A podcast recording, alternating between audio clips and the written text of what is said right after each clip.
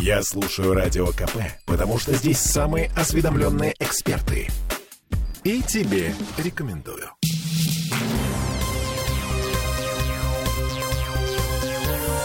Темы дня. Петербург готовится к частичной мобилизации. Как именно готовится, пока непонятно. По требованиям Роскомнадзора мы не можем даже называть предполагаемое число жителей Петербурга, подпадающих под мобилизацию, потому что нет официальных подтверждений банальной арифметики. Но есть первая реакция городских властей. Реакция на решение президента. Александр Беглов заявил, что завтра лично проведет первое заседание призывной комиссии по мобилизации. Э, оказывается, есть такая комиссия у нас в городе аж с 2006 года, и по штату ее возглавляет губернатор. Кто бы мог подумать.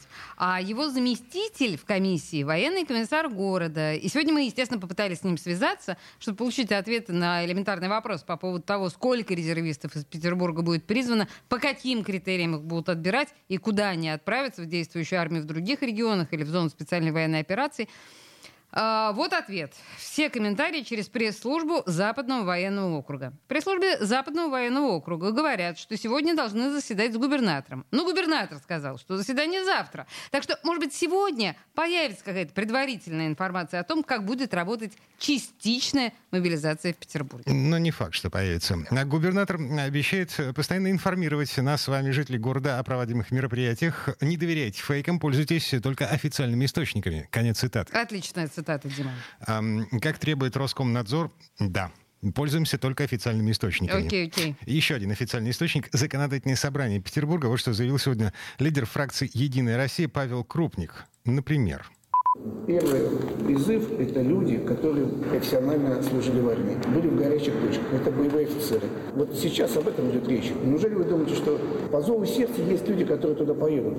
Но их туда не пустят. Ну, нам зачем это надо? Вам зачем нужны лишние похоронки? Эти люди могут быть работать в резерве, они могут обслуживать технику, они могут работать на железнодорожных станциях, разгружать. Ну и, и там тыл называется.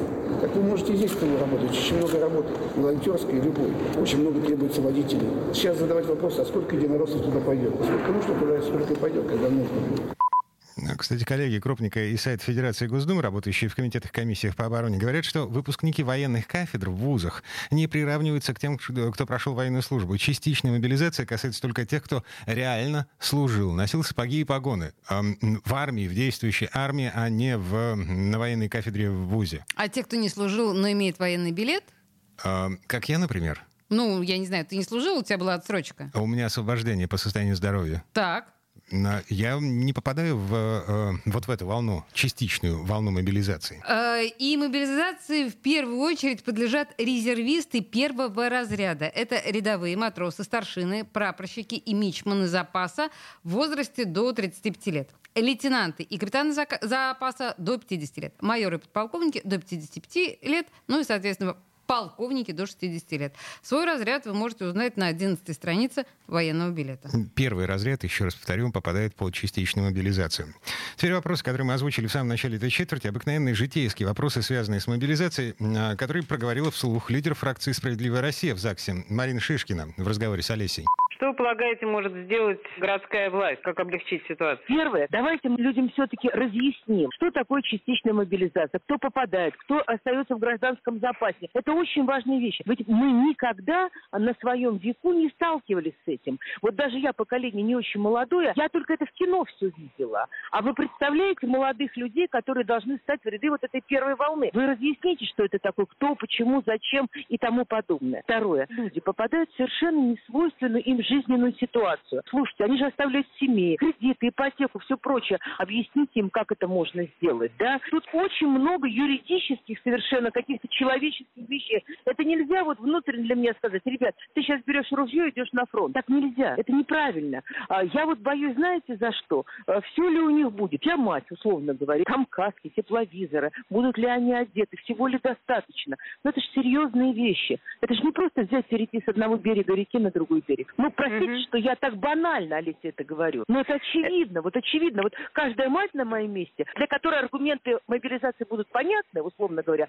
но она задаст эти вопросы. Э, я прекрасно понимаю, что мобилизация, она ведь не заканчивается только словами. Она потребует каких-то больших расходов. И все, вот эта вся идея нынешняя, она должна коррелировать с нынешней жизненной ситуацией. В городе что-то должно измениться. Жизнь должна как-то измениться. Она уже не такая, как вчера. Поэтому я говорю, слушайте, ну давайте пересмотрим расходы. Может быть, те 600 миллионов, которые мы хотели пустить на украшение города к Новому году, может, их все-таки лучше на обеспечение ребят тогда оставить. То есть сама идея, она должна а, соответствовать, э, будем говорить, темпу, культуре той жизни, в которой мы остаемся. Ну, как вы успели заметить, наверняка ответов на вопросы, поставленные Мариной Шишкиной, э, их пока нет, не существует в природе, по крайней мере, на уровне петербургских властей. Московские власти уже объявили, что будут распространять на мобилизованных меры финансовой поддержки, которые были приняты для добровольцев, ушедших в Донбасс в составе именных московских батальонов. Это в том числе и финансовая поддержка. Ну, и по поводу ипотеки, кредитов. Э, Центробанк рекомендовал коммерческим банкам давать мобилизованным кредитные каникулы и не выселять их из ипотечного жилья. Но для этого нужно будет специально обращаться в банк с заявлением об отсрочке платежей. И, как обычно, это не распоряжение, не приказ, это рекомендация Центробанка. Возможно, ее в ближайшее время оформят во что-то более внушительное. Теперь по поводу того, зачем все это. Писатель и журналист, а также полковник, точнее подполковник запаса Андрей Константинов считает, что резервистов ну, не бросят на фронт. Ты должен пройти медкомиссию, да, так сказать, посмотреть, что у тебя со здоровьем, да, там, на месте ли руки-ноги, что у тебя со зрением, да, с давлением, там, ну, со всеми этими делами, и это нет ли хронических заболеваний, которые ты приобрел, не приобрел, там, еще что-то. Что у тебя с семьей, да, значит, женат, не женат, маленькие дети на иждивении, не маленькие дети на иждивении. Когда ты служил, когда это было? А здорово служил 20 лет назад. За 20 лет ты все забыл. Значит, значит нам надо тебя, за, во-первых, переобучить. Техника изменилась, да, так сказать, какие-то нормативы изменились, еще что-то такое, да. Нам с тобой надо время, чтобы тебя как-то ну, переналадить. Первое. Второе. После месячных сборов ты не станешь э, как это, супербойцом, да, ты не станешь Рэмбо, ну, это все понимают. Поэтому, значит, какой примерный план? призываем определенное количество да, вот требуемых специальностей, чтобы они остались в тылу, а те, которые сейчас в тылу на этой позиции, да, вот проходят службу, мы их перемещаем туда, куда там более-менее, так сказать, надо, как они там могут потребоваться или еще чего. Поразительно наивный человек Константинов. Ну, в общем, он говорит о ротации. Ну, он говорит вообще да, да, сказки дядюшки Римуса. А, это фрагмент программы «Токсичная среда», которая выйдет в эфир сегодня в 8 вечера. Андрей Константинов по-прежнему уверен в том, что частичная мобилизация — это ответ наших властей на неудачи на Харьковском направлении и на общее затягивание операции, которое длится уже 7 месяцев, без малого, без трех дней. Ну и мы говорим с ним о том, к чему приведет призыв резервистов. Сегодня в 8 вечера. Да, возвращаемся в ЗАГС. Э, депутатам Петербургского парламента сегодня задавали естественный вопрос. А готовы ли они сами отправиться в армию. Слушаем спикера парламента Александра Бельского. Президент объявил сейчас, да, то есть закон подписан. Я, как любой гражданин Российской Федерации, считаю, что если меры э, для государства сейчас, для защиты государства определены президентом, мы выбирали президента, мы живем в этом государстве, конечно, я поддерживаю, разделяю. Если э, вопрос будет стоять о мобилизации конкретно меня, соответственно, как бы, точно так же, как любой гражданин Российской Федерации, приму это и пойду. Депутаты освобождены? А, не все. Наши нет? Вроде бы нет. Ну, слава богу. Но добровольцам им никто не запрещает, на самом деле. Вот именно. А Павел Крупник, лидер фракции «Единая Россия», в ответ на тот же вопрос заявил сегодня, что на фронте должны быть подготовленные люди, профессионалы на фронте. Поэтому депутаты ну, могут быть волонтерами, могут заниматься доставкой гуманитарной помощи, но, но не воевать. Прежде всего, любой депутат – это ответ, человек, который отвечает за свою территорию и должен работать по своему